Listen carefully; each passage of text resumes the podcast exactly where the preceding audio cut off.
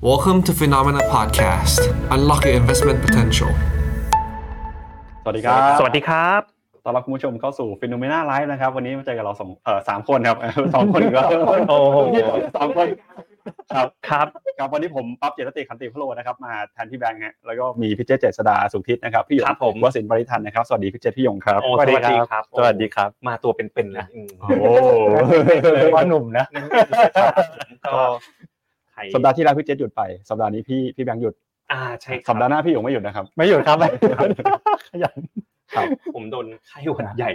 สายพันธุ์เอไปครับ ตอนนี้หายดีแล้ว ตอนนี้หายดีแล้วครับ ถ้าพรุ่งนี้มะรืนนี้คุณปั๊บปวดตัวมากๆ เนี่ย แสดงว่าผมยังไม่หายดีครับ ครับแต่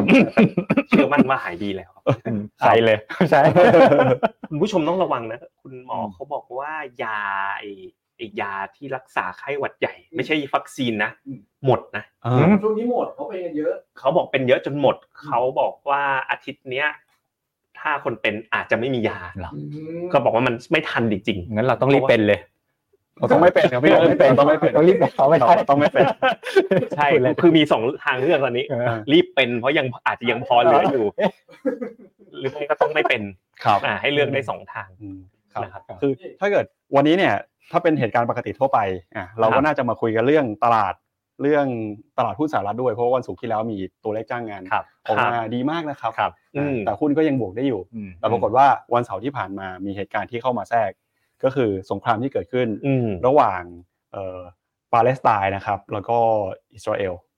ครับก็กลายเป็นสงครามสงครามใหญ่เลย สงครามที่เอ่อไม่ได้มีการพูดมาไม่ได้มีความรุนแรงเท่านี้มาในรอบหลายสิบปีครับแล้วก็เหตุการณ์ครั้งนี้เนี่ยส่งผลกระทบต่อตลาดด้วย ราคาสินค้าโภคภัณฑ์ราคาทองคำราคาน้ำมัน บวกขึ้นมาแรงนะครับในอืมช่วงสุดสัปดาห์จนถึงเช้านี้เลยฮะครับผมบรรยากาศวันนี้มีมาเต็มนะโอ้มาพูดครับแต่จริงอันนี้หลุดจริง ๆ ตอนแรกพูดแบบมั่นใจมากมั่นใจครับนี่พี่ปั๊บมีแฟนขับรายการพิมพ์มาด้วยนี่พี่ปั๊บดูอะอ่กุ๊กาไก่นะนี่รายการประจำเลยนะครับคุณวิทย์คุณ BNA Time อะสวัสดีคครัรับบก็ เมื่อวันศุกร์เนี่ยเนาะก็ขอย้อนกลับไปนิดนึงก่อน อยากจะชวนคุยนิดนึงว่าอืม เมื่อวันศุกร์เนี่ย ตัวเลข non farm payroll ประกาศก่อน ก่อนที่จะมีประเด็นเรื่องเอ่อเกิดการยิงเกิดสงคราม ระหว่างอิสราเอลกับกลุ่มฮามาสกันขึ้นเนี่ย ตัวเลข non farm payroll ออกมาดีเลยสามแสนกว่าตำแหน่ง ตอนแรกนะ พอประกาศออกมาปุ๊บบอลยูเด้งเลยอืมมีอยู่เว็บหนึ่งเนี่ยตัว10ปีนี่เด้งเหมือนกับว่าทำจุดสูงสุดเลยอืมอืมเสร็จแล้วหลังจากนั้นไม่นานคุณหยง ปรากฏบอลยูก็เริ่มกลับมาลง ดอลลาร์ที่มันแข็งกระชากนะ ก็กลับมาอ่อน เสร็จแล้วหุ้นที่มันลงเนี่ยก็ฟื้นกลับมาบวกเลยอืมแล้วก็วันศุกร์เนี่ยก็ปิดไปแบบสวยงามเลยนะครับครับตลาดแบบ S&P เอ่อบวกไปเปอร์เซ็นต์กว่าๆเนี่ย คุณหยงอธิบายปรากฏการณ์นี้ก่อนอืมว่ามันเกิดปรากฏการณ์อะไรขึ้นครับ คือผมผมสงสัยอืมเพราะว่าตอนที่เราก่อนจะวันศุกร์เนี่ยเราก็เตรียมตัวกันเราก็บอกว่าเออตัวเลขที่ตลาดคาดไว้เท่าไหร่ประมาณแสนเจ็ดอ่า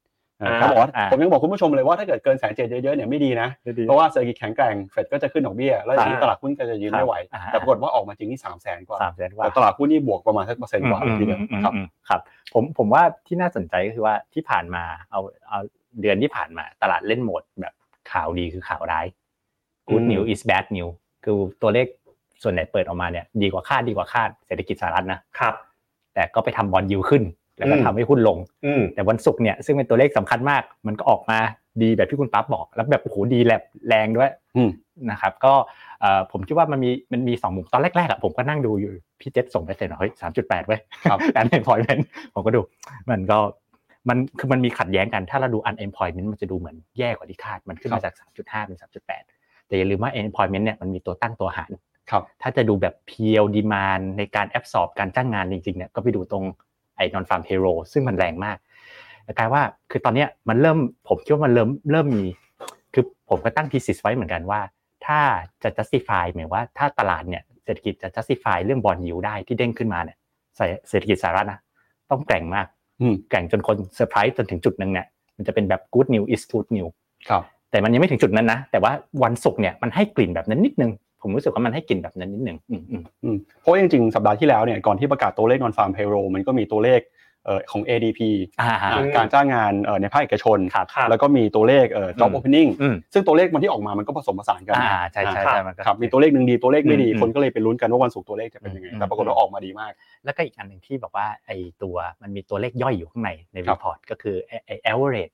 earning out ครับมันลงกว่าที่คาดนะ ตลาดทำอืม0.3 มันออนมัน เดือนที่แล้วก็ครับ0.3 เดือนนี้ 0.2อืมในขณะที่แหมอันนี้คือค่าแรงค่าแรงค่าแรงค่าแรงเออหลายชั่วโมงครับอ่า0.2 ถ้าเป็นอย่างนี้ทุกเดือนคูณ 12 ก็ 2.4อืมอ่ามันเริ่มแบบเฮ้ยเงินเฟ้อ soft soft แต่ทำไมอ่าตลาดยังแข็งตลาดแรงงานอืมยังแข็งแกร่งแต่เหมือนไอ้ค่าแรงดูไม่ไม่แรงมากอะครับอืมอะไปดูผมพาไปดูชาร์ตประกอบหน่อยเป็นชาร์ตแค่ 2 วันนะวันศุกร์ต่อเนื่องมาวันจันทร์ก ลับไปดูที่พระเอกของเราในช่วงนี้กันก่อนพระก็เอกคือบอลยูไงผู้ร้ายนี่นี่นี่แท่งเขียวนี่คือบอลยูดีดนะอืมเนี่ยดีดจากเท่าไหร่ฮะ 4.74 พุ่งปื๊ดขึ้นไปนี่เลย มีนิวไฮด้วย 4.888 อืมแปดแปดแปดเสร็จแล้วแป๊บเดียวนะครับ ตอนประมาณแบบ เอ่อเที่ยงคืนอะไรเงี้ย ประมาณวันนั้นนะลงกลับมา 4.76 แล้วก็มาจบที่ประมาณ 4.8 พอมาวันนี้ มีเรื่องอาสงครามเกิดขึ้นอืมเอ่ออย่างหนึ่งนะบอลยูก็ไม่ได้ลงแรงมากขนาดนั้นนะคุณหยกครับอืมลงมาที่ 4.75 เหมือนกับว่าไม่ได้ price risk off เออ ไม่ได้ price risk off อืมหมายความว่า ไม่ได้ไปรู้สึกว่าแบบโอ้โหสงครามครั้งนี้มันจะกระทบต่อภาวะการลงทุนขนาดนั้นอืมนะครับอะไปดูต่ออีกนิดนึงนะไปดูต่อกันที่ราคาน้ำมันแล้วกันราคาน้ำมันราคาน้ำมันก็เนี่ยครับเอ่อ วันศุกร์เนี่ยอยู่ที่ต่ำๆนะก็ดีดตัวขึ้นมาจาก 83 82 83 ขึ้นมาที่ 87 แล้วก็ยืนยืนอยู่แถวแถวๆ86 นะครับ ก็เลเวลที่ขึ้นมาเนี่ย ถ้ามองยาวๆ 86 มันก็ก็ขึ้นมาระดับหนึ่งนะ 4-5%แต่ก็ไม่ได้ไม่ได้แบบพุ่งแบบ ถ้าเกิดมันเป็นภาวะแบบ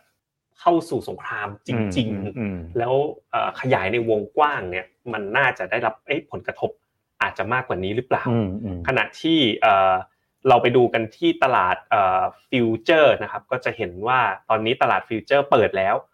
ตลาดอเมริกาเนี่ยเมื่อวันศุกร์อย่าง NASDAQ บวกไป 1.7 ตอนนี้ลบอยู่ 0.7 นะครับอเมริกาวันศุกร์บวกไป1 future ลบไป 0.5 ก็ดูไม่ได้อะไรอะไม่ได้เอ่อไม่ได้อะไร ไม่ได้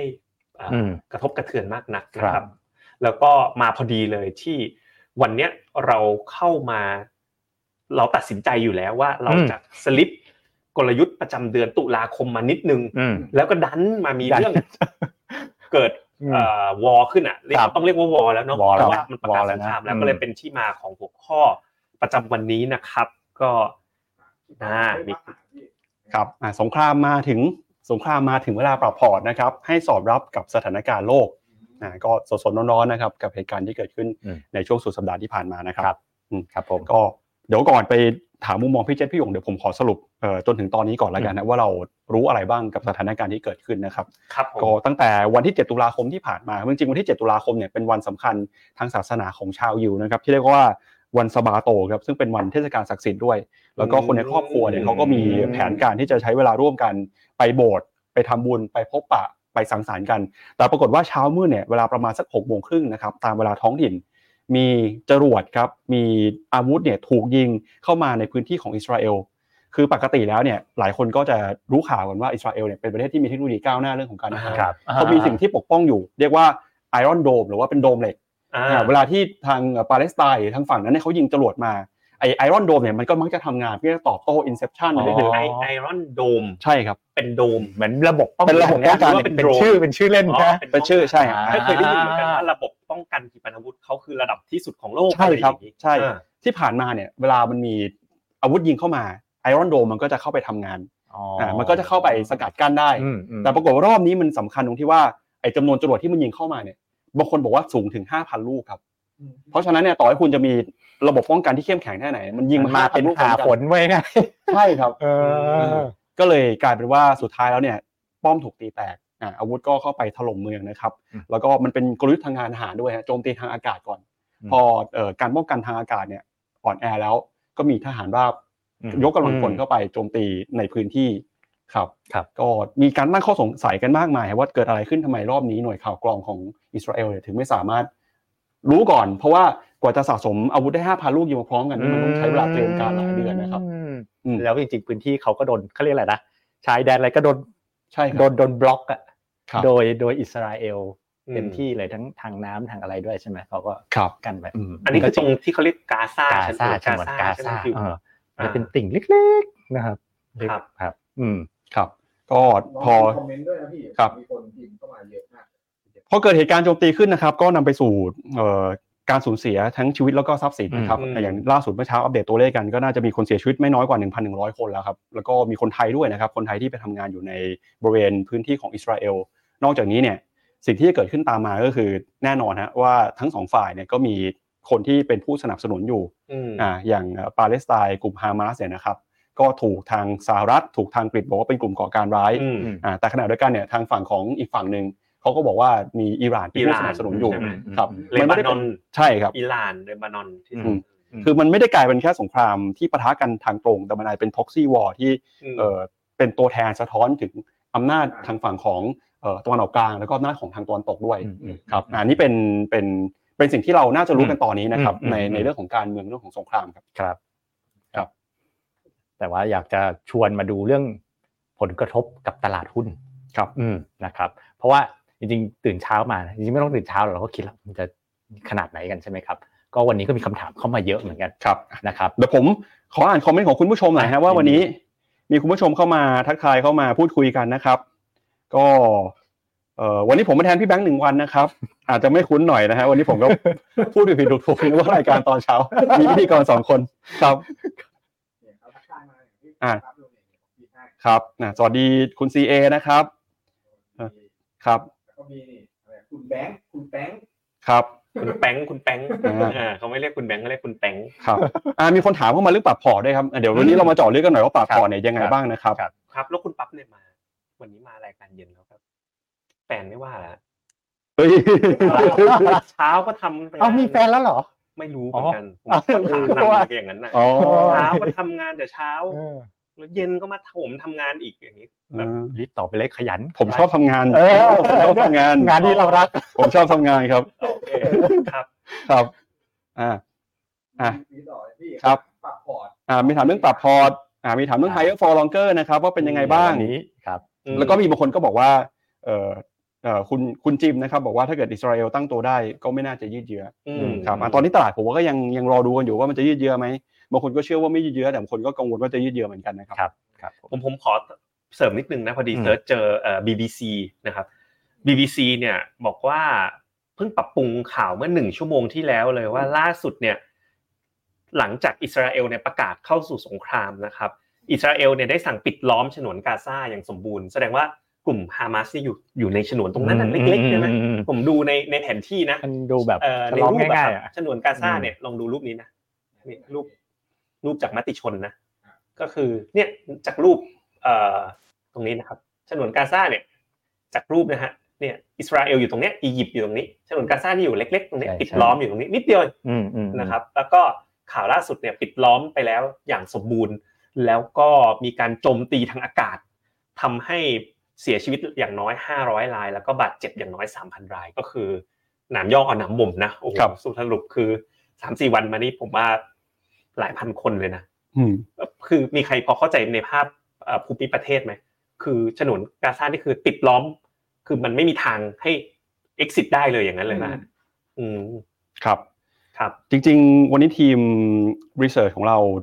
ทำข้อมูลมาด้วยอืมคุณผู้ชมอาจจะเห็นภาพในหลากหลายมิติมากขึ้นนะครับว่าสงครามครั้งนี้เนี่ยมันมีแง่มุมทั้งในเชิงของเอ่อการเมืองในเชิงของเศรษฐกิจยังไงนะครับเดี๋ยวให้พี่หยงเล่าให้ฟังหนะครับว่าเอ่อณสถานการณ์ล่าสุดเนี่ยนะครับในมุมมองของตลาดเขาประเมินเรื่องนี้กันยังไงบ้างครับครับ ก็จริงๆเราก่อนจะเอ่อเมื่อกี้เราลองพรีวิวภาพปัจจุบันแล้วนะคราวนี้ลองย้อนไปดูภาพในอดีตนะครับก็คือเอ่อจริงๆ research เราไปเอา research ของอ่าใน research house ในต่างประเทศมาเจ้าหนึ่งนะครับ คือเขารวมสถิติเนาะตั้งแต่ยุคปี 1941 นะครับ ประมาณ 21 ครั้งว่า เวลามีเรียกว่าเอ่อการก่อการร้ายสงครามนะทั้งเล็กใหญ่เนี่ยนะครับเอ่อส่วนใหญ่แล้วเนี่ยมันกระทบตลาดยังไง ซึ่งโดยค่าเฉลี่ยเนี่ย S&P 500 นะ ลงไป 5%เต็มที่นะ คือแบบ total drawdown นะ เริ่มจากเข้าแล้วก็จนจุดต่ำสุด แต่มันก็จะ recover ภายในประมาณเดือนเศษๆเท่านั้นนะครับ แล้วมันก็จะ bottom ไม่เกินภายใน 20 วัน แล้วก็แต่สังเกตว่าต้องดูตัวเลขไส้ในด้วยนะอย่าตัวเลขค่าเฉลี่ยเพราะว่าแต่ละครั้งเนี่ยมันจะมีครั้งที่ยาวจริง ๆ ใหญ่ ๆ เป็นแบบ Pearl Harbor นะครับหรือว่าเป็นสงครามอ่าว อันนั้นคือมันก็จะลึกหน่อยนะครับฉะนั้นปัจจัยแต่ละครั้งเนี่ยมันแตกต่างกันเอาด้วยว่าโดยค่าเฉลี่ยมันไม่ได้เยอะมากนะครับแล้วเราลองมาดูทำเพิ่มอีกนิดหนึ่งนะครับในของในมุม FINNOMENA ก็คือว่าเราลองเอาเหตุการณ์เหล่านั้นนะครับยี่สิบเหตุการณ์บวก เอ่อเหตุการณ์ล่าสุดปีที่แล้วเข้าไปด้วย ก็คือเรื่องของเอ่อยูเครนรัสเซียเนี่ยนะครับมาปักหมุดไว้เป็นวันเริ่มต้นนะแกนนอนวันที่ศูนย์นะครับแล้วดูว่า S&P performance เนี่ยหลังจากนั้นเป็นอย่างไรนะเอาจริงค่าเฉลี่ยก็คือเส้นดำเนี่ยมันมันลงแป๊บเดียวครับนะครับในไม่เกิน 20 วันแรกนะครับแต่ว่าจะเห็นว่า dispersion ของมันเนี่ยเวลาครั้งดีครั้งร้ายเนี่ยเงามันค่อนข้างกว้าง ก็คือต้องยอมรับว่าแต่ละครั้งเนี่ยปัจจัยเนี่ยมันจะแตกต่างกันนะครับแต่ว่าโดยทั่วไปแล้วเนี่ยนัยยะมันไม่ได้เยอะนะครับอืมครับ ก็ดูช่วง pre market หน่อยไหมฮะเช้านี้อืมเอ่อวันนี้เนี่ยนะครับก็สหรัฐกำลังจะเข้าสู่ช่วงของการเปิดตลาดในอีกไม่กี่ชั่วโมงข้างหน้านะครับดูเหมือนว่าตลาดหุ้นสหรัฐก็ไม่ได้ตอบรับในเชิงลบมากอ่าอย่างดาวโจนส์ future ลบไปประมาณสัก 0.4 0.5 เอ่อ S&P NASDAQ ก็ประมาณสักไม่เกิน 0.8 นะครับอืมแล้วก็อย่างยุโรปที่เปิดซื้อขายอยู่ตอนนี้ก็ลงไปประมาณสัก ก็มีบวกมีลบสลับกันด้วยนะครับ วันนี้ FTSE ร้อยบวกด้วยนะครับ ส่วน DAX หรือว่า CAC 40ก็ลบไปลบไปประมาณสัก 0.5 0.8ไม่เยอะนะ future ลบไป 0.5 S&P 500 เทียบกับวันศุกร์ที่ได้มาเป็นเปอร์เซ็นต์นี่ผมว่าปกติเฟดพูดไม่ค่อยดีนี่ลงเยอะกว่านี้อีกนะครับอืมทำไมถึงไม่มีผลเลยอะพี่มองกับตลาดลงทุนมีปัจจัยมันทำให้มันไม่มีผลขนาดนั้นผมผมว่ามันก็ยังสรุปไม่ได้ร้อยเปอร์เซ็นต์อ่าถ้ามันถ้ามันผลถ้ามันบานนะแต่ว่า พอพอเห็นภาพแล้วเนี่ยเอ่อฉนวนกาซาเนี่ยครับข้างหนึ่งก็เป็นอียิปต์อีกข้างหนึ่งก็ก็คืออิสราเอลปิดล้อมอะเพราะฉะนั้นเนี่ยด้วยกำลังผมว่าโดยกำลังของอิสราเอลก็น่าจะมีเอ่อเยอะพอสมควรฉะนั้นภาพก็เลยคิดว่ามันตอนนี้ตลาดมองว่ามันจะไม่ลุกลามไงอืมอืมถ้าลองแบบกลายเป็นแบบว่าอิหร่านเข้ามาร่วมด้วยเต็มตัว ซึ่งผมก็คิดว่าไม่น่าจะเกิดภาพนั้นแปลว่าตลาดมองว่ามันน่าจะแบบ comes and goes ก็คือ มาแล้วก็ไปแล้วก็ไปจากตรงนี้แต่ผมมีอีกอีกการศึกษาหนึ่งมาอืมอืมมาให้ข้อมูลเพิ่มนะครับในสไลด์ก็คือว่าเป็นการศึกษาที่ลงในบล็อกโพสต์ของ CFA เนอะนะครับเอ่อเขาคราวนี้เขาเอาแบบ performance ของหุ้นในช่วงสงครามทั้งช่วงเลยครับแล้วเอาเฉพาะสงครามใหญ่ๆนะสงครามโลกครั้งที่สองสงครามเกาหลีเวียดนาม สงครามอ่าวเอาทั้งช่วงนะอืมจากเริ่มจนจบ จะเห็นว่า return ช่วงสงครามเนี่ย กับ return ที่เป็นเขาเรียก ไอ้ benchmark ในช่วง period เวลาเดียวกันเนี่ยแทบไม่ต่างกันจริงๆ สงครามมันสูงกว่าด้วยซ้ำครับอืมอืมมันมันกลายเป็นแบบว่า คือไอ้เวลามันเกิดรอดาวมันจะเกิดช่วงแรกๆ แต่บุยสักพักไปอะหุ้นมันก็ขึ้นนะครับ แล้วก็เน็ตๆกลับมาแล้วว่ามันไม่ได้แตกต่างกันมากนะครับฉะนั้นจริงๆผมคิดว่าในในเชิงคือคือต้องยอมรับว่า แต่ละครั้งถ้ามันลุกลามไอ้นี่ก็นะถ้ามีครับคนมาแจมกันเยอะๆ แต่ละฝ่ายก็อันนี้ก็เรื่องหนึ่งแต่ว่าคิดว่าในขณะที่สงครามใหญ่ๆนะถ้าเราดูอีเวนต์ตลอด ระยะเวลายาวๆเนี่ยมันก็หุ้นมันก็ฟื้นกลับมาเป็นบวกด้วยซ้ำนะคครับรับก็จากสถิติที่ผ่านมาเราก็น่าจะพอเห็นภาพว่าสงครามที่เกิดขึ้นแต่ละครั้งเนี่ยอาจจะกระทบไม่มากกับตลาดหุ้นอืมครับแต่อย่างไรก็ตามมันก็มีความเฉพาะเจาะจงมันมีลักษณะมีความเปราะบางไม่เหมือนกันใช่ใช่ใช่ก็อันนี้เราเอาข้อมูลในอดีตมาอืมแต่ก็ไม่ได้บอกอืว่ามปัจจุบันหรืออนาคตจะเป็นไปตามนั้นนะคครัรับบครับอะแต่สิ่งที่เกิดขึ้นแน่ๆก็คือ ความโกงเรื่องของเงินเฟ้อกลับมาอีกแล้วครับเพราะว่าพื้นที่ตะวันออกกลางเนี่ยเป็นพื้นที่ที่มีสัดส่วนในการผลิตน้ำมัน ไปยังตลาดโลกสูงถึงหนึ่งในสามนะครับ ถ้าหากว่าสงครามยืดเยื้อหรือว่ากระทบกับพลังการผลิตน้ำมัน แน่นอนว่าราคาน้ำมันก็จะอยู่สูงอืมพอราคาน้ำมันอยู่สูง สิ่งที่ตามมาก็คือเงินเฟ้อนะครับครับครับครับเดี๋ยวชวนพี่หยงไปดูมุมมองหน่อยครับว่าเงินเฟ้อกับสถานการณ์รอบนี้มันมีความเสี่ยงอะไรที่รออยู่บ้างหรือเปล่านะครับครับก็จริงๆเอ่อผมคิดว่าคนจะจะเรียกว่าภาพติดทรงจำอะคือปีที่แล้วครับยูเครนรัสเซียมันเพิ่งสดๆ ยังไม่ทันแบบอืมเสด็จน้ำเลยอะอืมนะครับซึ่งแล้วตอนนี้ก็ยังไม่จบดียังไม่จบอืมใช่ไหมฮะเอ่อ แต่ตอนนั้นอะคือคือบางทีผมคิดว่าคนเราจะเอาภาพในความทรงจำล่าสุดเนี่ยไปไปบวกกันคือปีที่แล้วต้องยอมรับสินทรัพย์เสี่ยงเนี่ยตราสารหนี้โลกด้วยลงกันแบบระเลนระนาดเลยเนาะนะครับ แต่อย่าลืมว่าตอนตอนแลปีที่แล้วตอนที่รัสเซียบุกยูเครนเนี่ยนะครับในช่วงปลาย 24 กุมภา2023 เนี่ย ตอนนี้เงินเฟ้อสหรัฐเนี่ยกำลังวิ่งแบบร้อนเลยครับนะครับ ขึ้นไป5%ตั้งแต่เดือนมกรานะอืมก่อนจะสงครามจะเริ่ม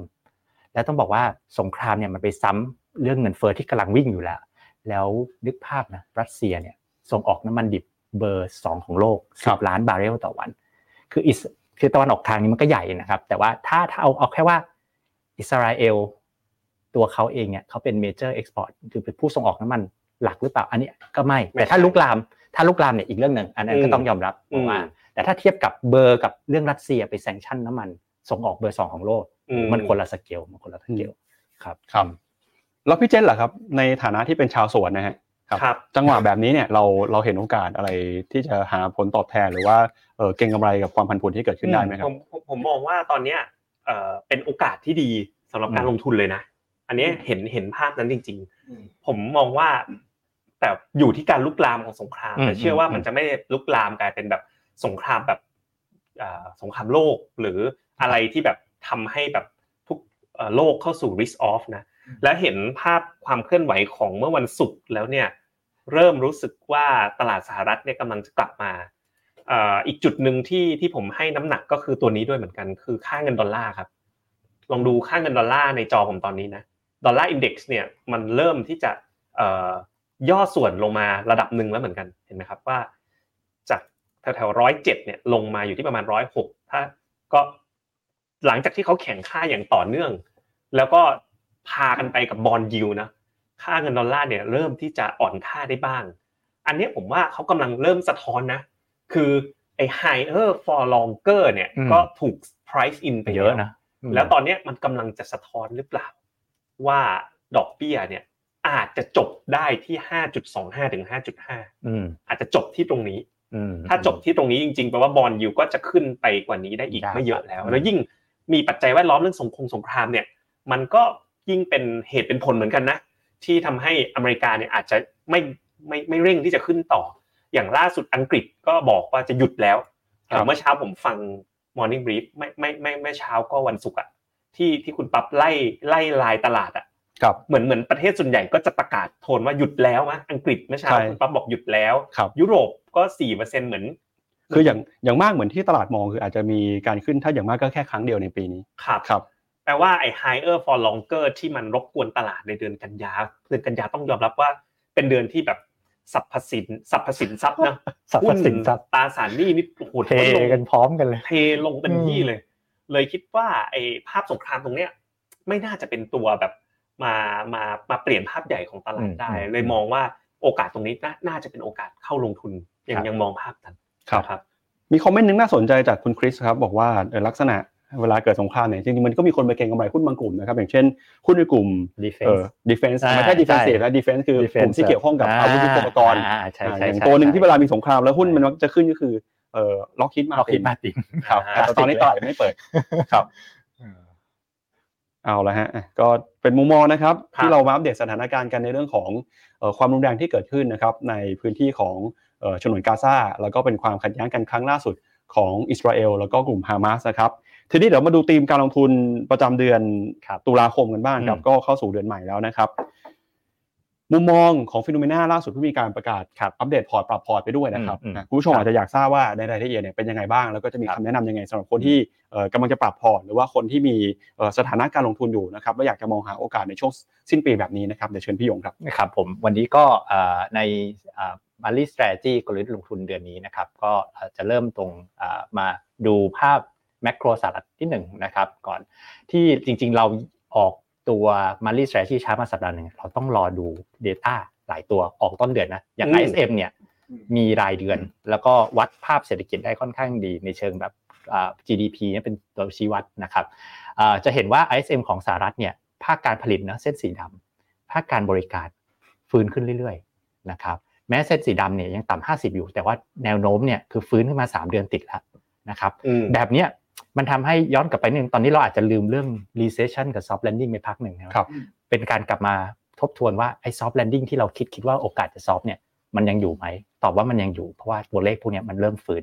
นะครับแล้วก็ภาพเศรษฐกิจโดยรวมของสหรัฐเนี่ยมันออกมาดีกว่าคาดดีกว่าคาดอย่างต่อเนื่องเลยเนาะ นะครับซึ่งซึ่งถามว่าแม้ช่วงที่ผ่านมาดีกว่าคาดบอลยูเด้งหุ้นลงนะครับแต่ถามว่าระหว่างเลือกกับว่ามันไป recession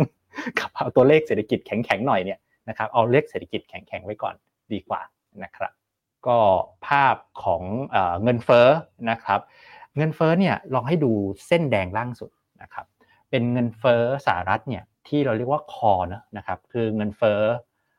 ที่ไม่รวมราคาพลังงานและอาหารสด แล้วเราหักลองหักราคาบ้านออกด้วยนะเรื่องเชลเตอร์ออกอยู่ที่ 2.2%ละแปลว่า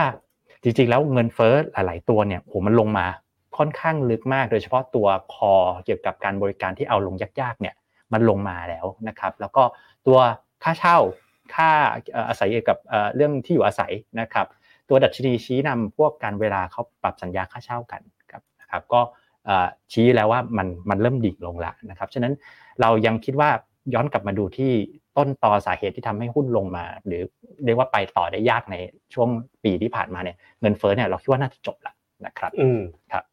พี่เจษมองเห็นเหมือนที่พี่หยงเจอไหมครับเรื่องของเศรษฐกิจที่มันฟื้นกลับขึ้นมาแล้วใช่จริง ๆ ล่าสุดทางครับ FINNOMENA เนี่ยก็เพิ่ง MEVT VT call call หุ้นอ่าสหรัฐด้วยนะใช่ใช่ซึ่งเราเป็นเป็นเป็นบ้านที่เป็นแคมป์ที่ ไม่ได้ pro หุ้นสหรัฐมามานานแล้วปีกว่าๆแล้วนะนานนะแสดงว่า MEVT call เราสัญญาณมันเพิ่งจะให้ครับซื้อหุ้นสหรัฐนะหลังจากครับที่หุ้น S&P sideway มาร่วมเกือบ 2 ปีแล้วครับอืมนะครับก็เป็นครั้งแรกที่เรากลับมา call ด้วย ซึ่งเห็นคล้ายๆกันนะครับว่าตัวเลขเงินเฟ้อเนี่ยถ้าดูจากภาพโดยรวมแล้วน่าจะเริ่มที่จะเริ่ม stabilize แล้วอืมไม่น่าที่จะพีคขึ้นไปกว่านี้แล้วนะครับลึกๆเนี่ยผมเชื่อด้วยซ้ำว่าถ้าเราดูจาก Fed Watch Tools เนี่ยอืมเขาก็คิดว่าถึงสิ้นปีไม่มีขึ้นดอกเบี้ยแล้วนะอืมอืมผมยังอยู่ใช่แคมป์นั้นนะครับว่าอาจจะไม่ได้ขึ้นดอกเบี้ยแล้วอืมแต่ว่าอยู่แคมป์นั้นทีไรเนี่ย แบบพอถึงเวลาเนี่ยเจอร์มพาวเวลเนี่ยก็ขออีกสักทีขอขออีกทีตลอดเลยเนี่ยพอเมื่อกี้ตัว M คุณหยงพูดอืมพูดเสร็จแล้วในเชิงของแมกโรนะอะผมพาไปดู e a r n i n g กันบ้างอืมครับ e a r n i n g revision นะก็จะเห็นว่าอ่าดู เส้นสีส้มเนี่ยคือ e a r n i n g ของปีหน้าเห็นไหมครับก็เริ่มมีการปรับเพิ่มประมาณการด้วย ปีเนี้ยอ่าตลาดอ่าอันนี้ S&P 500 ใช่ครับใช่ครับจะปีนี้ 218 ปีหน้า 244 นะ 244อะอ่า PE ตลาดหุ้นสหรัฐให้สักกี่เท่าดีครับ 20 เท่าอะยี่อะสิบเท่า19ถ้าเท่าถ้าเศรษฐกิจ20ดีเท่าก็อะยี่สิบอะสี่ปี244คือ earning คูณ20อะดัชนี S&P ก็4,880ถ้า19เท่าก็ลงมาหน่อยก็ 244คูณ19 ก็ 4,636 ก็ก็มี upside ที่ค่อนข้าง healthy นะเราเอา PE แบบอ่าอเมริกาซึ่งมันมักจะแพงหน่อยเข้าไปคูณนะครับ ก็เพราะฉะนั้นโดยรวมเนี่ยก็ดูทั้งตัวเขาเอง ดูทั้งเทียบกับดัชนีหุ้นโลกเนี่ยตัว e a r n i n g ของอเมริกาก็ยังดูต้องยอมรับว่าแข็งแกร่งอืมและไอ้ภาพของการอะไรนะ บอกว่าเป็นอ่า bubble ฟองสบู่แตกในในอสังหาแบบจีนที่มี default เยอะๆ อเมริกาเนี่ย เออ ตอนแรกนะ เมื่อตอนต้นปีอะ ตอนที่มีแบบ Signature Bank Silicon Valley Bank อะ ผมอะคิดเลยแบบโอ้ยเหมือนสมัยก่อนเลยแบร์สเติร์นกลิ่อะไรนเงี้มัยนมาแล้วเออพอพอมี Credit Suisse อืม case ผมบอกโอ้โหเหมือน Merrill Lynch เลยอ่าอ่าผมจริก็งคิดว่าเดือนตุลาคมเนี้ยใช่ต้องตอนแรกมีก็คิด Lehman ว่า Brothers หรือเปล่าอ่าเออ จะมีแบงค์ไหนแบบ Lehman Brothers ไหมแต่ดูถึงตรงนี้แล้ว มีไหมเนี่ย ไม่น่ามีไม่แล้วน่านะมีนะไม่น่าไม่มีน่าเพราะฉะนั้นอืมก็ตัว e a r n i n g ก็ดูค่อนข้าง ถือว่าน่าสนใจทีเดียวครับนะครับ ผมว่าจริง ๆ สัปดาห์นี้เราน่าจะเห็นภาพชัดขึ้น เพราะว่าอืมสัปดาห์นี้เป็นสัปดาห์ประกาศงบแล้วนะครับอ่า earning เอ่อ quarter สามเนี่ยออกแล้ว สัปดาห์เนี้วันศุกร์เนี่ยมี Citigroup อ่าแบงก์ใหญ่ๆ BlackRock อะไรก็ประกาศงบกันครับครับอืมอืมตลาดน่าจะน่าจะ wait and see ไหมฮะหรือว่าตอนนี้เขาเขา price in ไปแล้วเขามองว่าจะขึ้นผมแม้ว่าว่าตัวเลขจะกังวลเขาก็ไม่สนใจไล่ซื้อไปแล้วครับดูจาก e a r n i n g revision ปีเนี้ยมันค่อนข้างนิ่งครับแต่ว่านักวิเคราะห์ตอนเนี้ยก็นั่งรอ ประกาศผลแล้วรออัปเดตข้อมูลละคิดครับแต่ว่าเมื่อกี้พี่พี่เจษ point ประเด็นหนึ่งผมรู้สึกว่าน่าสนุกดี คือเรื่องของมองย้อนกลับไปตอนเจอเรื่อง Signature Silicon Valley Bank มันโดนด้วยเรื่อง bond yield ขึ้น และอืม unrealized loss ที่อยู่ใน balance sheet ใช่ไหมครับอืมตอนนี้ bond yield ก็ขึ้นมาไปไกลกว่าเดิมอีกนะอืมแต่ว่าถามว่าสมมุติว่าวันที่มีปัญหา Signature Bank อ่า Silicon Valley Bank ในวันนั้นเนี่ยธนาคารอื่น เห็นเพื่อน ไปแล้ว อืม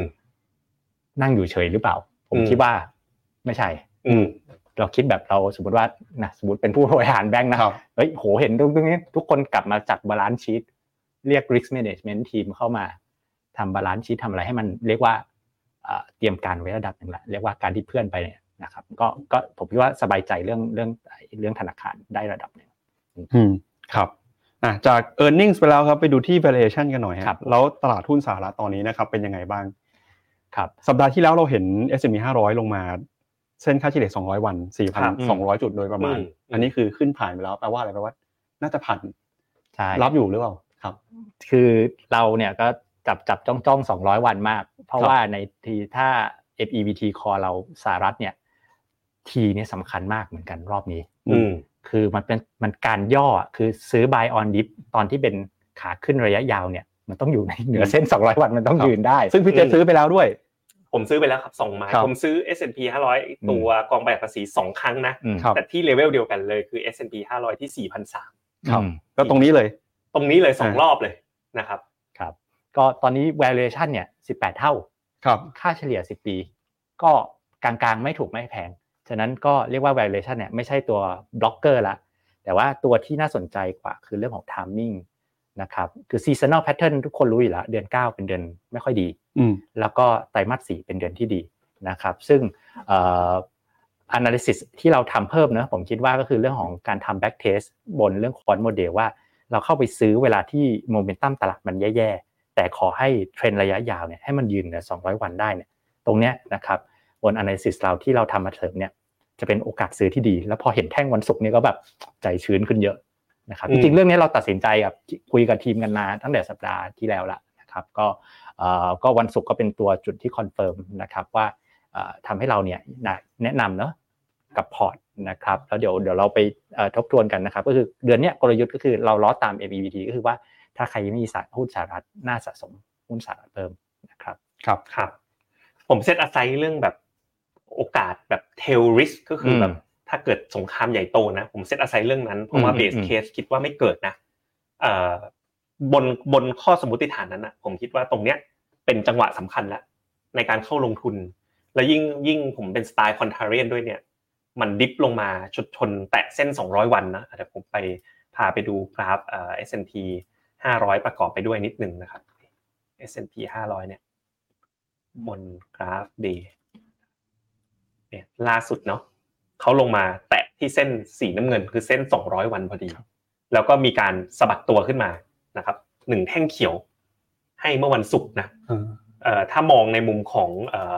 ภาพรวมเนี่ยนะครับ แล้วก็ตัวเอ่อ RSI เริ่มตัดขึ้นใน MACD ตัดขึ้นในมุมของคอนเทเรียนเนี่ยผมว่าเป็นโอกาสสำคัญแล้วล่ะ ในการเข้าลงทุน จากนี้ไปเนี่ยถ้าเรื่องสงครามไม่บานปลายคิดว่าภาพรวมของตลาดหุ้นโลกนะชี้ไปจนถึง MSCI All Country World Index เลย อันนี้คือตัวดัชนีตลาดหุ้นทั้งโลกนะ โลกทั้งใบเนี่ยนะครับ ตอนนี้ก็กลับขึ้นมาเห็นไหมทะลุ 200 วันแล้วครับน่าจะเห็นภาพของการ rebound แบบจริงจัง ผมก็เชื่อว่าเอ๊ะภาพเนี้ยน่าจะเกิดแต่ทั้งนี้ทั้งนั้น มันดันมีปัจจัยอีกอันหนึ่งที่ต้องให้ต้องให้น้ำหนักบ้างแหละก็คือเรื่องอ่าเรื่อง war ต้องต้องครับติดตามดูบ้างนิดนึงอืมแต่โดยรวมผมอยู่แคมป์บูครับเอาครับง่ายๆเลย ตอนเนี้ยอืมอยู่ในแคมป์แบบภาพของบูเนาะครับ ภาพถ้าดู MSCI World จะเหมือนรอบที่แล้วเห็นไหมครับที่มันไปตัด 200 วันครั้งหนึ่งแล้วก็เป็น false break อันนี้ก็ครั้งนี้ก็ตัด 200 วันแล้วก็ false break เหมือนกันนะครับก็คิดว่าส่วนตัวนะ เชื่ออย่างนี้เลย ผิดถูกว่ากันนะ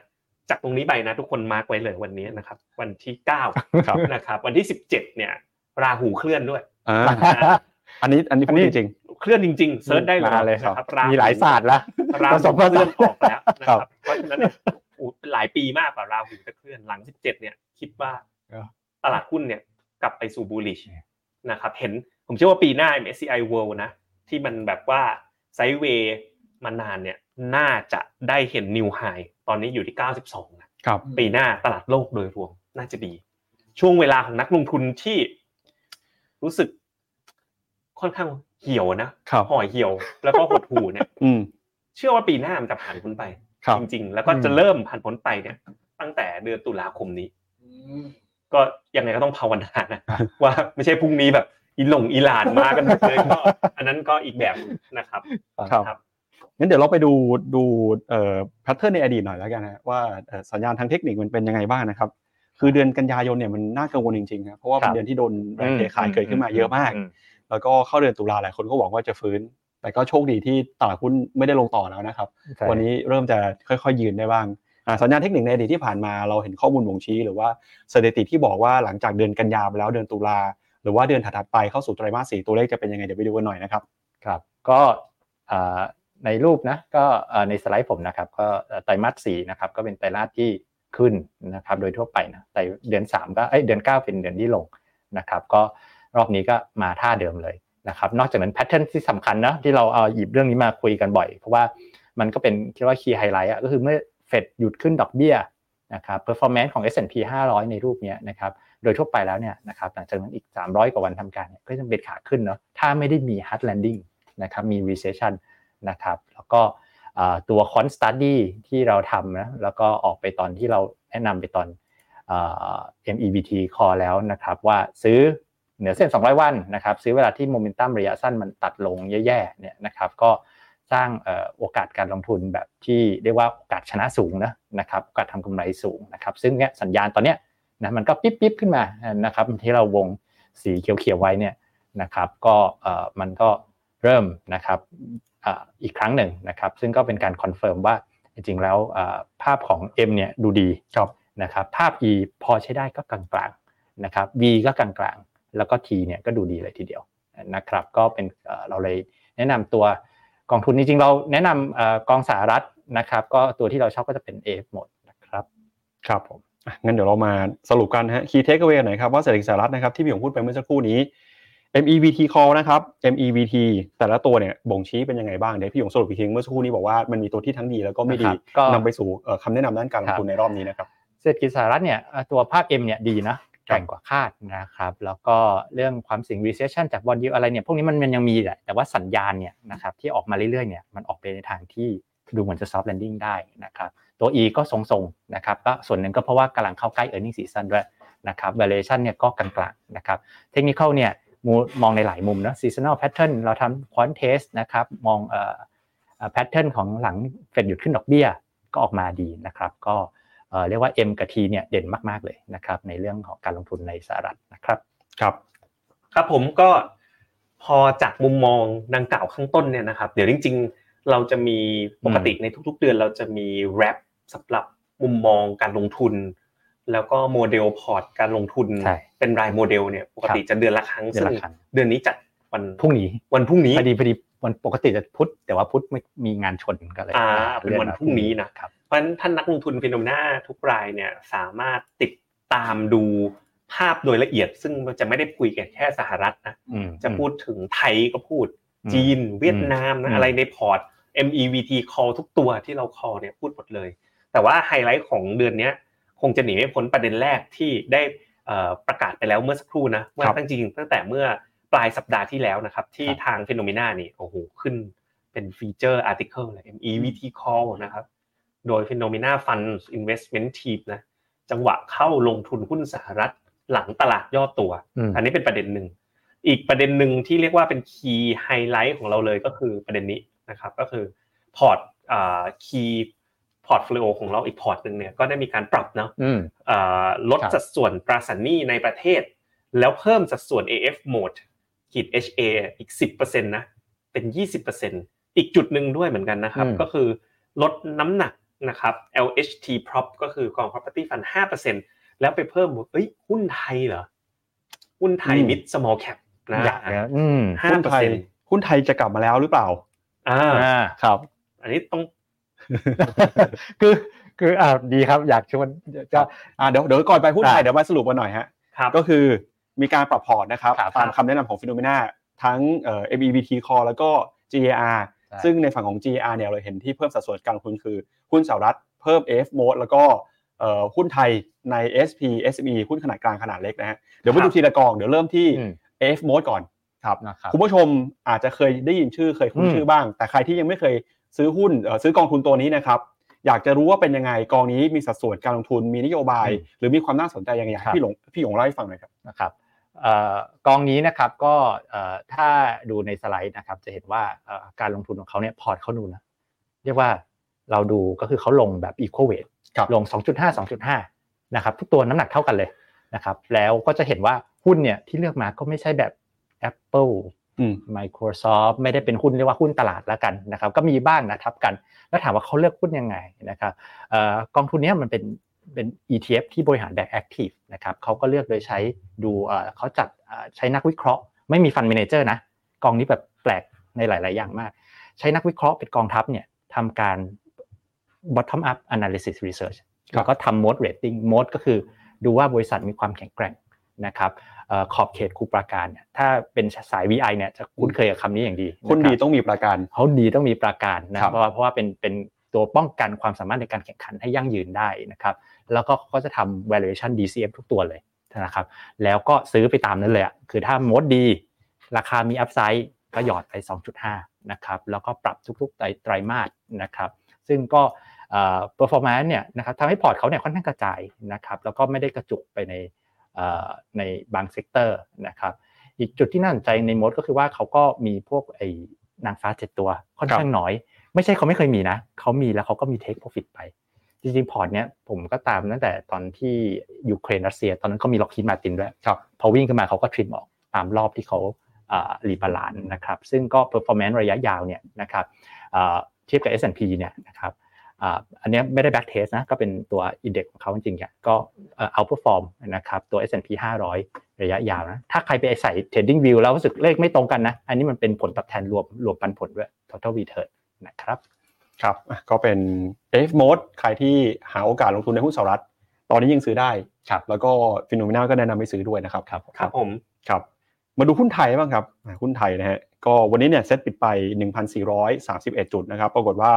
ติดลบไปประมาณ 6 จุด โดยหลักทรัพย์นะครับที่เข้ามากดดันบรรยากาศการลงทุนนะครับ ก็จะเห็นว่าจากการซื้อขายเนี่ยก็คือเอ่อหุ้นในกลุ่มพลังงานนี้บวกขึ้นมาแรงทีเดียวครับปตท.สผ.บวกขึ้นมา 6%แต่ก็มีหุ้นบางตัวนะครับที่ปรับตัวลงไปแรงๆ ตลาดก็ลุ้นกันเอาใจช่วยกันว่าหุ้นไทย 1,400 จะยืนอยู่หรือเปล่า เพราะว่าจากตัวเลขเอ่อ สถานะพอร์ตการลงทุนเนี่ยต่างชาติยังคงขายหุ้นไทยมาอย่างต่อเนื่องนะครับอืมอ่าแต่ปรากฏว่า FINNOMENA ตอนนี้มองว่าหุ้นขนาดกลางขนาดเล็กกลับมามีความน่าสนใจครับครับอันนี้ใครเป็นคนจุดประเด็นนะพี่หยงหรือพี่เจษครับ ก็ช่วยกันจุดช่วยกันจุดช่วยกันจุดอะช่วยกันจุดใช่ใช่หใช่ลักๆก็คือเชื่อว่าถ้าโดยรวมภาพตลาดโลกโดยรวมฟื้นเนี่ย คิดว่าหุ้นไทยน่าจะฟื้นได้เร็วกว่า property fund เออครับอ่าปกตินะครับฝืนยาถ้าเราไปดูกันที่อ่า ภาพตลาดหุ้นไทยอันนี้แบบยาวๆเลยนะเนี่ยดูสิ มันก็ไม่ค่อยไปไหนเลยเนาะอืมแล้วก็หลุดสองร้อยวันมาแล้วอืมตอนนี้ไปถึงเลเวลอะไรอะแถวๆช่วงที่เริ่มมีโควิดอีกแล้วนะครับ นี่คือตลาดหุ้นไทยบ้านเรานะนะคือภาพโดยรวมที่มองอะ ก็เออร์เน็งก็อยู่ประมาณเนี้ยหนึ่งร้อยทำงานมากี่ปีก็100ตอนนี้มันสิบสี่เท่าอะ ตอนที่ตอนที่พันเจ็ดก็ค PE รับสิบเจ็ดเท่าครัตบอนพันแปดก็ PE สิบแปดเท่า ตอนนี้พันสี่ก็ PE เหลือสิบสี่เท่าก็เริ่มจะถูก ก็เลยคิดว่าเออ chance ที่มันจะรีบาวกลับรอบไปมันก็พอมีแหละอืมก็คือซื้อในวันที่ lost hope อะอันนี้คือเป็นชาวสวนระดับหนึ่งเลยอืมแต่ก็จะเห็นน้ำหนักนะน้ำหนักที่อ่าเราตัดสินใจค่อยๆ add เข้าพอร์ตไปเนี่ยก็แบบห้าเปอร์เซ็นต์อืมแปลว่า conviction ก็ไม่ได้แบบไม่ได้แบบโอ้โหเชื่อมั่นแบบเข้า US ใส่เต็มข้ออืมแบบอืมแบบกรณีอเมริกาซึ่งอืมวันนี้ในโมเดลพอร์ตเพิ่มไปถึง20%แล้วด้วยเช่นกันนะครับอืมครับ แล้วก็อยากจะเสริมว่าเราเนี่ยจะเน้นไปที่หุ้นกอง mid small ครับหน่อยนะครับ หรือจริงๆ ถ้าถ้าไม่ใช่คนไม่รู้สึกว่า mid small เสี่ยงไป ก็ต้องเป็นกองที่แบบเลือกหุ้นอะอืมคือถ้าแบบสไตล์กองทุนก็คือ ถ้าเป็นตัวใหญ่ก็ TSF แต่ว่าในครั้งเนี้ยในพอร์ตเอ่อ GAR ที่เราปรับเนี่ยนะครับเราใส่ไปใน ASP SME คือพอร์ตหุ้นขนาดกลางขนาดเล็กเนี่ยเอาจริงๆนะมันวิ่งตามปัจจัยบริษัทสูงกว่า ปัจจัยเรื่องของตลาดหรือแมกโรของภาพเศรษฐกิจ คือเราก็ยอมรับอะคือเวลาดูภาพเศรษฐกิจไทยมันก็มันก็มีประเด็นให้ติดได้ตลอดอะนะครับ แต่ว่าฉะนั้นเราก็ไปหากองที่แบบผู้จัดการกองทุนเนี่ยคัดเลือกหุ้นเป็นรายตัวครับแต่ละตัวคือหุ้นเนี่ยมันพวกตัวเล็กๆเนี่ยมันวิ่งสตอรี่มันไม่ได้ตามตลาดเท่าไหร่นะครับก็ครับเป็นกอง SP SME ที่เราคิดว่ามีความโดดเด่นครับที่น่าสนใจคือในกองเอ่อในพอร์ต GAR เนี่ยไปเพิ่มสัดส่วนหุ้นไทยอืมที่เป็น mid small cap ครับแต่ไปลดสัดส่วนของใช่กองรีด ใช่ครับกองรีดครับมองไม่ดีแล้วเหรอฮะคือกองรีดเนี่ยจริง ๆ ก็มันก็เป็นส่วนหนึ่งด้วยที่เราตัดสินใจทำแค่ห้าเปอร์เซ็นต์ครับถึงว่าแล้วเรายังคงสัดส่วนอยู่นะนะครับคือกองรีดเนี่ยอยากให้มาดูในในในหน้าจอนิดหนึ่งนะครับก็คือว่าในสไลด์ของเราเนี่ยนะครับในรูปเนี้ยคือเอ่อรูปบนสุดนะคือดัชนีของเอ่อ property fund and REIT sector นะครับก็ต้องยอมรับนะมันปรับตัวลงมาค่อนข้างเยอะนะครับเอ่อต้องโดโดนกดดันด้วยปัจจัยดอกเบี้ย ดอกเบี้ยในไทยเนี่ยนะครับบอลยูไทย 10 ปี คือคนซื้อรีดเนี่ยแต่ก่อนก็คือ compare มันเป็นเหมือน yield product compare กับบอลยู10ปีนะครับแล้วบอลยู10ปีบ้านเราเนี่ยนะเส้นสีดำก็ขึ้นมาครับแรงนะล้อกับสหรัฐหนึ่งก็ล้อกับสหรัฐสองก็มีปัจจัยเรื่องของประเทศเราเอง เรื่องของเอ่อเรื่องของงบประมาณเนอะที่จะไปใช้เครื่องกระตุ้นนะครับ ก็มีคำถามก็ bond yield ก็เลยเด้งด้วยนะครับ ก็ bond yield เด้งอะไรก็มากดดัน เพราะยิวแกเนี่ยเปรียบเหมือน valuation เมื่อเทียบกับ SET REIT นะครับ dividend yield เนี่ยก็มันเห็นไหมรูปล่างสุดเนี่ย gap นะ dividend yield ประมาณ 6 กว่าลบ3กว่าเนี่ยนะครับ yield gap เนี่ยมัน fix อยู่นิ่งเลยแปลว่า valuation เนี่ย fix นิ่งละครับกลายเป็น bond yield ที่มา pressure นะครับถ้าคราวนี้เราก็นั่งคิดกันแล้วว่าเฮ้ยถ้า bond yield มัน pressure เนี่ยแล้วกลัวว่ารัฐบาลจะใช้เงินนะไปกระตุ้นแล้ววินัยการคลังไม่ดีมากดดันให้บอลยูมันพุ่งเนี่ยถ้า แต่ว่าถ้าวินัยการคลังจะไม่ดีเนี่ย เวลาเม็ดเงินมันลงเนี่ย ระหว่างคน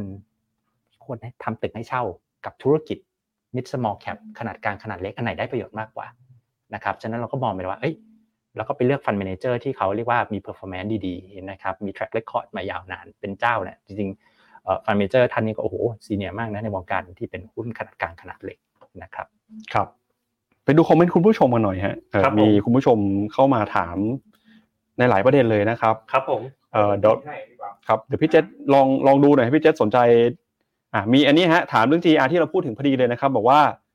เอ่อ GR ที่มีคำแนะนำในการปรับพอร์ตเนี่ยมีเอาปัจจัยเรื่องของอิสราเอลเข้ามาคิดคำนวณด้วยหรือเปล่าครับ ก็ปัจจัยคือต้องบอกว่าเราคิดบน baseline ก่อนครับ baseline ก็คือว่าสถิติในอดีตอ่าเรื่องของสงครามนะครับ เป็นมักจะเป็นกระทบระยะสั้นนะครับ มันก็จะมี outlier แหละครั้งที่มันแรงมากนะครับแต่ฉะนั้นเนื่องจากเราณตอนนี้เราประเมินสถานการณ์แบบที่พี่เจษบอกว่า ถ้าส่วนใหญ่แล้วความน่าจะเป็นเนี่ย baseline มันอยู่ที่ว่ามันค่อนข้างไม่แรงมากเนี่ยเราก็ยึดไปตาม baseline ก่อน ถ้าเราไม่ได้มี thesis อะไรที่ใหญ่โตคงไม่ต้องลุกลามเป็นสงครามโลกครั้งที่สามอะไรเงี้ยนะครับครับอ่ามีถามเข้ามาด้วยครับบอกว่าเราเอ่อ เราแนะนำเอ่อ F mode ไปนะครับ แล้วคนที่มีกองทุนหุ้นสหรัฐอยู่แล้ว อย่างเช่น Mega 10ถ้าเกิดมี F mode เข้ามาเนี่ย ควรจะปรับสัดส่วนยังไงให้เหมาะสมสำหรับการลงทุนในหุ้นสหรัฐนะครับ อืมได้ทั้งสองตัวเลยครับ อย่างตัวผมเนี่ย มีทั้งสองกองอืมอืมนะครับ ถ้าตัว RMF ผมซื้อเมกะเทนที่บอกซื้อไปสองไม้ ถ้ากองทุนเปิดเนี่ยผมซื้อ AF mode อืมนะครับอืมก็เมกะเทนก็เป็นแบบสิบบริษัทแบบว่าชั้นนำเนาะ ก็เอ่อยืนยันด้วยผลตอบแทนนะก็ถือไปยาวๆรู้สึกอุ่นใจดี ส่วน AF mode ก็นะผลตอบแทนก็บีท S&P 500อืมถ้าถามผมว่าปีหน้าปีเดียว ผมคิดว่า AF mode จะขึ้นได้แรงกว่าอืมเพราะปีนี้นางฟ้าเจ็ดตัวขึ้นแรงมากครับปีหน้าให้นางฟ้าอีก 493 ตัวมันอาจขึ้จะนไม่ใช่นางฟ้า ให้คนธรรมดาให้คนธรรมดา 493 คนเนี่ยได้เออขึ้นบ้างนะเออให้นางฟ้าแบบแพ้บ้างนะครับเออเพราะปีนี้ขึ้นมาเยอะแล้วครับนะครับ ส่วนคุณทีทีที่ถามเมื่อสักครู่นะครับ มียูมีจิสเรื่องยูจิสนะครับก็ถามว่าเข้ากันเร็วไปไหมก็ต้องตอบว่าเข้าเร็วเร็วไปไปหหน่น่ออยยแต่ยังยืนยันว่าจากตรงนี้ไปนะ ยิ่งถ้าเรทพีคเมื่อไหร่ผลตอบแทนที่ดีก็จะรอเราอยู่ ก็ต้องยอมรับว่ามันไม่คิดว่าจะ higher for longer ขนาดนี้ใช่ใช่แต่ณจุดนี้ไม่ใช่จุดถอยนะสำหรับครับยูจิสต้องสู้ต่อนะครับ ครับติดต่อเลยครับคุณพันธุ์พงศ์อะพี่คุณดานุพงศ์ higher for longer หมายถึงดอกเบี้ยขึ้นแล้วไม่ลงอีกยาวหรือเปล่า ต่อให้ดอกเบี้ยขึ้นแล้วไม่ลงนะแค่ดอกเบี้ยคงอยู่เฉยๆเนี่ยยิวที่มันสูงระดับนี้อืมก็ทำผใช่ลตอบแทนได้โอเคแล้ว แต่ตลาดเนี่ยมองปีหน้าเนี่ยคิดว่าอเมริกาน่าจะมีดอกเบี้ยเนี่ยจาก 5.25 เนี่ยคิดว่าปีหน้าตลาดคาดว่าสัก 4.5 4.75 คือลงสักสองสามครั้ง อันนั้นก็จะเป็นตัวตัวส่วนเพิ่มนะครับ คุณ Road to Investor บอกช้อนหุ้นไทยไปหรือยังครับ นี่ไงครับอืมนะครับเราพาช้อน แต่ช้อนคันเล็กๆนะแบบช้อนเล็กนะกาแฟแล้วก็ไปช้อนตักหุ้นเล็กด้วยอ่าอ่าตัดหุ้นแบบ mid small cap นะครับ ไปดูต่ออีกหนึ่งตลาดครับ เมื่อสักครู่นี้ในพอร์ต GR เนี่ยที่แนะนำครัสับดส่วนประมาณ 20%ก็คือหุ้นสหรัฐครั F บ mode แล้วก็ครับอีกหนึ่งเอ่อ asset ก็คือหุ้นเวียดนามครับเอาเวียดนามเมื่อสักครู่นี้ก็เป็น 20%เหมือนกันนะฮะพี่หยกอ่าใช่ครับใช่ไหมครับแต่ว่าเราก็20%ครับ เราก็ยังเอ่อเซ็นว่าคงสัดส่วนละกันนะคครัรับบในเวียดนามนะครับ ก็ครับยังไม่ได้มีอะไรเปลี่ยนแปลงครัก็บคือยังชอบอืมยังชอบเหมือนเดิมเนาะครับผมก็ครับตลาดที่ลงลงมาก็เป็นจังหวะนะจังหวะในการเข้าลงทุนใช่มากกว่าใช่คนะครัรับบคุณคุณ BNA Time Passer บอก ถ้าปรับพอร์ตพรุ่งนี้ขายกองริทไทยสิงคโปร์ออกมา 20%มาเข้าเมกะเทนหรือเวียดนามหรืออินเดียอะไรดีอืมถ้าอยากจะขายออกมาครับ จะขายไทยสิงคโปร์แล้วแบบเบื่อแล้วอะไม่ไหวแล้วแล้วก็แบบอืมฟังเราอาจจะบอกว่าเอ้ย กลับไปเข้าหุ้นดีกว่าเหรอผมว่าถ้าให้เลือกสามตัวนี้เหรออืม อเมริกาควรจะต้องหนีอเมริกากับเวียดนามเนาะครับอืมอินเดียมันลงมาก็จริงแต่มันลงสี่เปอร์เซ็นต์ใช่อินเดียเป็นอะไรที่แข็งมากเลยครับนะครับไปดูไปดูความเคลื่อนไหวของตลาดหุ้นในเอเชียกันหน่อยแล้วกันนะก็มีปัจจัยสำคัญนะครับ ถ้าอย่างเวียดนามเนี่ยสัปดาห์ที่แล้วเวียดนามลงไปแรงครับลงไปประมาณ2%กว่า มีครับปัจจัยเฉพาะตัวด้วย หลายเรื่องนะฮะพี่หยงน่าจะเล่าได้ดี คือมันเป็นภาษาเวียดนามพี่หยงก็บอกว่า มีนักวิเคราะห์ที่รู้จักเป็นคนเวียดนามอยู่เยอะครับแล้วอีกเรื่องนึงคือเรื่องจีนครับครับจีนเนี่ยกลับมาเปิดแล้วครับหลังจากหยุดช่วงโกลเด้นวีคไปปรากฏว่าปีนี้นะครับทั้งตัวเลขเอ่อการจับจ่ายใช้สอยเรื่องของการท่องเที่ยว แล้วก็ตัวเลขนักท่องเที่ยวที่เดินทางเขาบอกว่ากลับมาเทียบเท่ากับก่อนที่จะเกิดโควิดแล้วอืมอืมอาจจะกลายเป็นความหวังครั้งใหม่หรือเปล่าอ่าอ่าเดี๋ยวไปดูหน่อยฮะเวียดนามจีนพี่หยกมีมุมมองยังไงนะครับ คือสั้นๆ คือในจีนเนี่ยนะครับอันที่เราสนใจก็คือว่าจริง ๆ แล้วเนี่ยตัวเลขเขาประกาศออกมาเนี่ยนะเริ่มเริ่มเรียกว่าแย่น้อยกว่าคาดน้อยลงเรื่อยๆ จนใกล้เป็นอะไรเรียกว่าเป็นแฟร์แล้วประกาศออกมาก็ไม่ได้แย่ไปกว่าที่ตลาดคาดแล้วนะครับ ซึ่งก็เอ่อทำให้อย่างตัวเลขเรื่องเรื่องการท่องเที่ยวนั้นผมคิดว่าไอ้นี่ก็เป็นโฮปฟูนะครับคือแม้จะต่ำกว่าที่ภาครัฐอยาก ให้เป็นคือตัวภาครัฐเขารัฐจีนเขามีนำเลข แต่ว่าการที่บอกว่าโอ้กลับมาสูงเท่าเอ่อช่วงก่อน pre covid ปี 2019 เนี่ยผมก็ว่าเป็นสัญญาณที่ดีนะครับ ส่วนเวียดนามนะครับเออเวียดนามเขาออกเลข GDP ค่อนข้างเร็วครับมันมีความเป็นแบบ p v อะผมว่านะก็ออกมา 5.3 ตลาดคาด5อืมนะครับ ก็เรียกว่าออกมาดีกว่าที่คาด แต่ว่าเวียดนามเนี่ยก็ต้องยอมรับว่าตัวเลข PMI เนี่ยเขาแรงมา 3 เดือนติดนะเอ่อ แล้วก็เดือนที่ผ่านมานะครับไม่กี่วันที่ผ่านมาเนี่ยมีย่อนิดหนึ่งนะครับแต่ก็ยังไม่ถึงกับเสียทรงมากนะครับ ซึ่งเอ่อยังไงเนี่ยแล้วก็ตัวเวียดนามเนี่ยจริงๆในเชิงเทคนิคเนี่ยมันไม่หลุด 200 วันครับก็เรียกว่าเอ้ยเนี่ยเป็นระดับย่อที่เรียกว่าลงมาลึกนะ แต่ว่าเอ่อตอนนั้นมันก็ขึ้นไปแรงในช่วงต้นเอ่อครึ่งปีแรกนะครับ ก็เอ่อเป็นตลาดที่เราคิดว่ายังสะสมได้ทั้งคู่นะครับรวมถึงตัวเกาหลีด้วยอะครับเกาหลีด้วยนะครับพาไปดูให้หมดเลยนะครับในกลุ่มเอเชีย คือเกาหลีเนี่ย เอ่อเรียกว่าจุดเด่นของเขาอยู่ที่ e a r n i n g growth ปีหน้า e a r n i n g growth ปีหน้าที่จะโตประมาณ50%นำโดยเอ่อ semiconductor สาย memory ก็คือ Samsung นะครับครับเกาหลีอย่างเราเพิ่ง stop loss ไปนี่ก็ต้องรอดูหน่อยไหมคือในเชิงเทคนิคเขาเสียทรงจริงๆครับเสียทรงจริงๆนะครับแต่แต่ว่า MEVT MEVT core core เรายังอ่าอ่าเพราะว่ายาวๆ MEVT core เราอยากเล่นไปตามเรื่อง earning ด้วยนะครับครับอะนั้นมาสรุปกันหน่อยฮะว่าอืม คำแนะนำด้านการลงทุนนะครับ MEV call ในปัจจุบันเนี่ยเราเรามีมุมมองหรือว่าเราชื่นชอบ asset ไหนสินทรัพย์ไหนหรือว่าตลาดไหนบ้างนะครับเดี๋ยวไปดูภาพสรุปกันหน่อยครับครับห้าก็ตัวห้าตัวห้าตัวแต่ละตัวเนี่ยนะครับจะมีเขาเรียกอะไรจุดเด่นเอ่อไม่เหมือนกันเราก็จะไฮไลท์ให้ดูนะครับอย่างเวียดนามจีนเนี่ยก็จะเป็นแนว valuation นะแต่เวียดนามก็จะได้ในเชิง macro โดยเฉพาะภาพระยะยาวด้วยครับนะครับเกาหลีก็จะเป็นในเชิงของ earning growth ที่โตแรงนะครับเอเมริกาเนี่ยจริงๆผมว่าเด่นมากๆก็คือ technical แล้วตัวที่เด่นรองมาก็ macro นะส่วนตัว EV ของอเมริกาก็เรียกว่าไม่ได้เป็นปัจจัยที่ลบนะครับก็เป็นปัจจัยแฝงนะครับก็ปัจจุบันมี 5 ตัวนะครับก็สรุปเดือนนี้เนาะนะครับภาพกลยุทธ์เดือนนี้ก็คือว่าเราคิดว่าสงครามเนี่ยรอบนี้ยังมองว่าเป็นโอกาสเข้าลงทุนเนาะนะครับแล้วก็ตัวที่เราแนะนำเพิ่มสัดส่วนมานะครับในรอบนี้ที่เพิ่มมาจากจีนเวียดนามเกาหลีที่เรามีอยู่แล้วเนี่ยก็คือ ตัวหุ้นสหรัฐนะครับเอฟมดเป็นหลักหรือกองอื่นก็พิจารณากันได้นะครับ แล้วก็เอ่อแนะนำเรื่องของการลงทุนในหุ้นไทยเพิ่มนะครับในกองมิดสมอลนะครับซึ่งกองหลักก็คือ ASP SME นะครับครับก็ จะหมดเวลาแล้วฮะผ่านไปเร็วมากนะครับ จะสองทุ่มแล้ว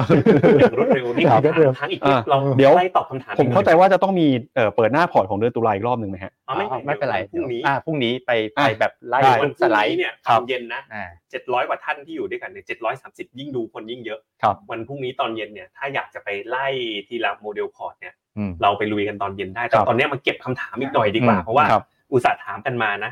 คุณตีน้อยนะ บอกตีน้อยหกสองผมเดาว่าอายุเปล่า เขาบอกว่าเงินเกษียณหกสองลงมาตามพอร์ตฟินโนหมดแล้ว พอร์ตนายแว่น พอร์ต GR พอร์ตออบาลานปรับตามคำแนะนำฟินโนกับ FA แสดงครัว่าบมีที่ปรึกษาการลงทุนส่วนตัวเนาะให้คำแนะนำตอนนี้ใจหายใจคว่ำขอความมั่นใจหน่อยนะครับ ก็อย่างที่เรียนเนาะอ่าภาพของอเมริกาที่ใหญ่ดูดีขึ้นนะครับ เรื่องสงครามไม่น่าจะเป็นประเด็นที่ประเด็นใหญ่ที่จะแบบทำให้ภาพการลงทุนเปลี่ยนนะครับ ก็คิดว่าจากตรงนี้ไปนะฟ้าหลังฝนน่าจะเริ่มมาแล้ว นะครับเนี่ยฤดูหนาวใกล้จะมาแล้วน่าจะเป็นลมหนาวที่ดีนะครับสำหรับการลงทุนนะ อันนี้ผมเชื่ออย่างนั้นจริง ๆ นะครับ ในในรอบนี้นะครับเอ่อ IMF สหรัฐนะเอ่อ F p i c เราแนะนำกองอะไรครับคุณหยงก็ตอนนี้มีเอ่อเมกะเทนเมกาเทน AMF แล้วก็ KUSARMF แล้วก็ KUS ARMF ครับก็คุณวิเชียนคุณวิชาวิวถามว่า KUS ARMF เหมือนปีก่อนใช้ได้ไหมก็ใช้ได้เหมือนกันนะครับ อยากได้ทองไม่เห็ด คุณเอกกี้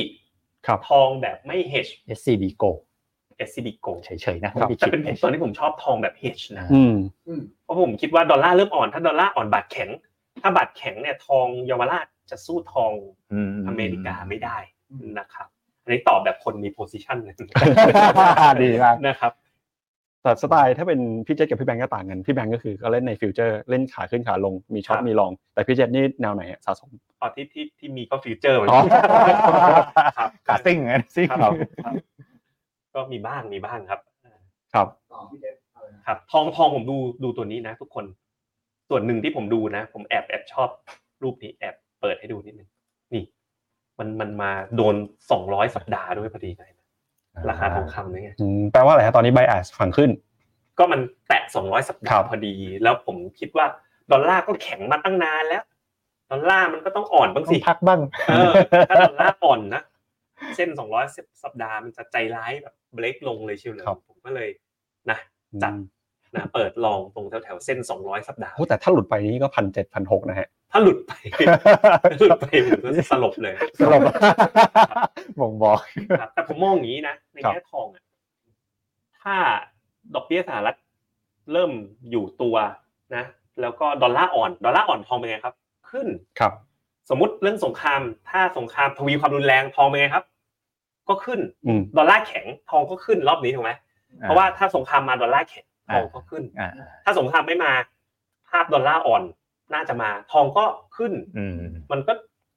ไม่เห็นข้างที่มันจะลงนะอ่านนะครับครับปรากฏอาทิตย์หน้ามาโอ้โหลงทะลุสองร้อยสัปดาห์ครับจะน่าเครียดๆนิดนึง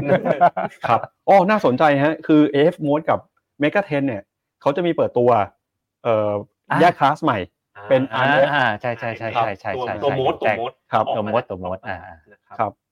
ก็เป็น IPO IPO เอ่ออันนี้ผมไม่แน่ใจเดี๋ยวพี่หยงพอจะมีตัวเลขไหมครับว่าจะ IPO เมื่อไหร่ผมเข้าใจว่าในผม เร็วๆนี้เข้าใจว่าเร็วๆนี้ครับแต่ครับผมก็จำวันสัปดาห์หน้าไม่ได้กันครับมีมีคุณป่านคอมเมนต์มาอ่าเดี๋ยวอันนี้เออเดี๋ยวเราขึ้นคอมเมนต์ให้หน่อยแต่เดี๋ยวยังไงรอยืนยันจากทางเอ่อบลจอย่างเป็นทางการอีกครั้งหนึ่งนะครับอะคุณป่านบอกว่าน่าจะ IPO ช่วง 11ถึง17ตุลาคมใช่นะใช่นะครับตรงนี้แหละครับนี่ใช่ไหมคอมเมนต์นี้ครับอืมอืมก็จริง ๆ ผมต้องบอกว่าอย่าง SSF ของผมเนี่ย ปีที่แล้วที่ซื้อมาเนี่ย MEGA 10เนี่ยถือว่าเป็นตัวที่พยุงพอร์ตได้อ่าไม่งั้นก็น่าจะเจ็บหนักใช่ใช่ครับใช่ อะอันนี้มี RMF มาด้วยนะเป็นอีกหนึ่งทางเลือกนะครับครับวัน UGG RA อืมเนี่ยคุณหยงเพิ่งไปจัดอีเวนต์กับใช่เป็นใช่ Baillie Gifford ใช่มากับโอ้ค่ายครับอ่าครับอ๋อเป็นไงไม่บอกว่ามีความหวังไหมมีมีไหมเออเป็นยังไงเขาเล่าให้ฟังเป็นยังไงฟังแล้วแบบหืมวันวันก่อนเรานั่งไปฟังใครมาจาก Baillie Gifford คือเขาเขาเป็นอะไรเขาก็จะเป็นเอ่อเป็นมนุษย์ใช่ไหมเป็นมนุษย์เป็นเป็นเป็น director จากฮ่องกงครับซึ่งซึ่งเหมือนดูแล investor ในในฝั่งเอเชียครับนะครับก็ เขาให้ภาพแบบนี้คือต้องบอกว่าภาพยังมีความหวังคือคือยิ่งยิ่งดูยิ่งรู้สึกมั่นใจขึ้น แต่ว่าต้องยอมรับว่า philosophy ของเขาเนี่ยเขามองยาวแบบ 5 ปี 10 ปี up หมดครับคืออย่างนั้นจริงๆนะครับแล้วก็พอร์ตเขาเนี่ยง่ายๆเลยคำถามว่าดอกเบี้ยขึ้นแรงๆเนี่ยกระทบพอร์ตเขาไหมพอร์ตเขานะเจ็ดแปดสิบเปอร์เซ็นของพอร์ตเนี่ยเป็นบริษัทที่มีกำไรหรือมี positive cash flow คือในเชิงพื้นฐานไม่กระทบนะครับ แล้วก็เขาก็ เนี่ยก็ได้ NVIDIA ไปคำใหญ่ๆเนี่ยนะครับเพราะเขาถือมานาน อืมครับครับอะคำถามที่เห็นคอมเมนต์คุณบาราคุณเยี่ยมด้วยที่อะ